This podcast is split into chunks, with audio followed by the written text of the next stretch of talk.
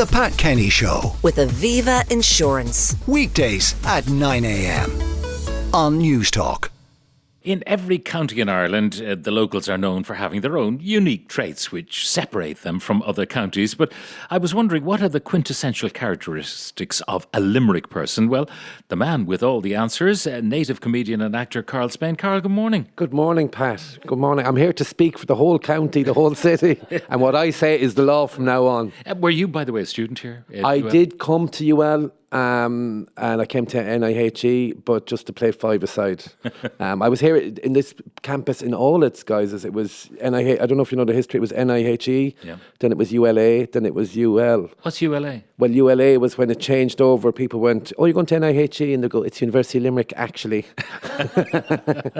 so that, that went on for a while.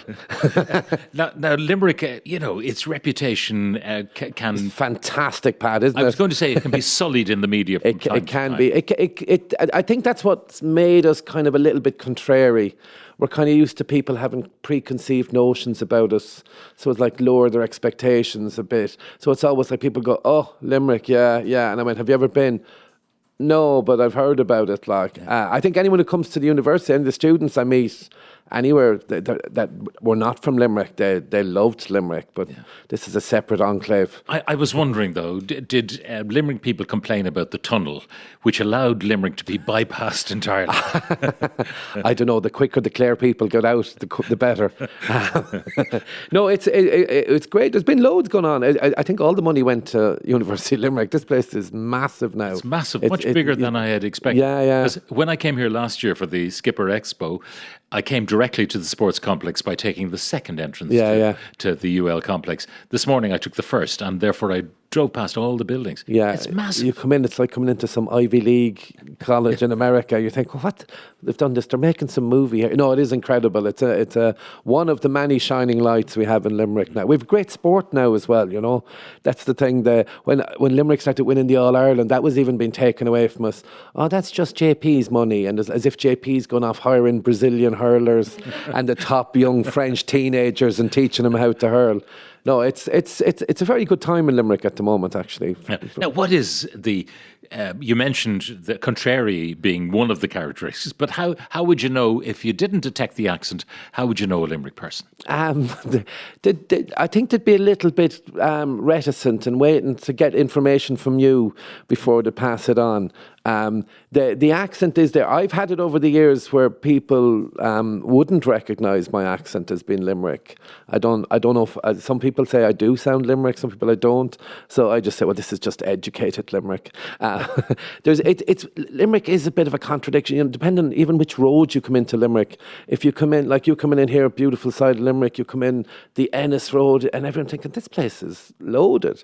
But you come in the train, and you might see some disadvantaged areas, and thinking, oh God, this place is in a bad way. But it, we're all that. We're all those things.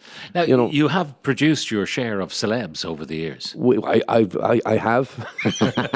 I, did, I did my own little bit, but we have, we have. Sure, we've we've Terry Wogan, um, uh, we have Richard Harris, Dolores. Delo- two Doloreses, Dolores McNamara with all her money, self self financed. Um, but we have uh, the Cranberries when they started. Um, I remember they used to kind of get sneered a bit, sneered at a bit by the Dublin media. They'd be oh, all like, "Oh, this Limerick crowd," and then they went off and sold like millions of records. They were like they broke America before they broke Ireland. You know, because they were kind of looked down on as this kind of oh, Culchi's, Culchi's giving it a go. They weren't cool, but then suddenly uh, it's it's weird looking back now because it's so celebrated. Was there a, a Limerick person on Love Island? There was that was that was uh, Greg. Greg won Love Island. We had we won All Ireland's, we won the Rose of Tralee, and we won Love Island all in the space of a few months. We had an incredible time. There was that relief when Greg O'Shea went in. Um, that you're hearing, oh, there's a guy from Limerick going into Love Island, and you're thinking, oh no, this is going to be some guy now who's just lads, how's it? And you're just going to go, oh, we're going to hear it all again. And then you hear, oh no, no, he's a solicitor and a rugby sevens international, and you go, yeah, we're all like that. We're all elite athletes with a profession. Now, you've given us a, a, a pen picture or a word picture of what it's like to be a Limerick person. How does that compare, say, with being a Dublin person? I, I, I, no, I think there's um, again Dublin has its different sides and stuff as well. So the comparisons are are always there. But even I find it. Um, the people that are more travelled in the world, not just to Limerick, have have a nicer. You know, the more you move around the world, the better your attitude is towards the rest of the places. So Um, people just need to get out more. But Dublin seems to get everything first. Yeah, oh, it, did- it did. Even the COVID, um, you know, it was Tubridy had it first and Claire Byrne. It was like it's like COVID had to go into RTE first to be distributed.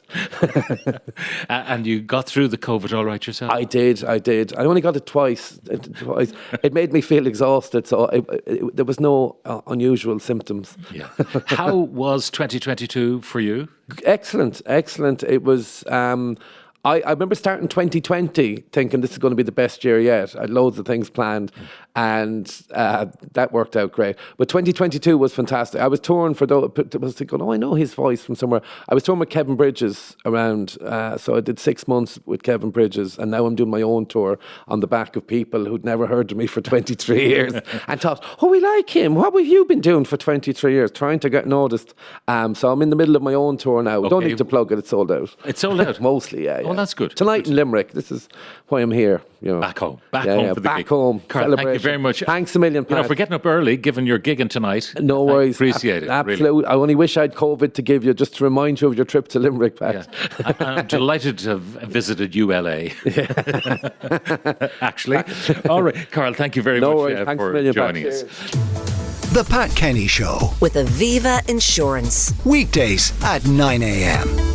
on Newstalk.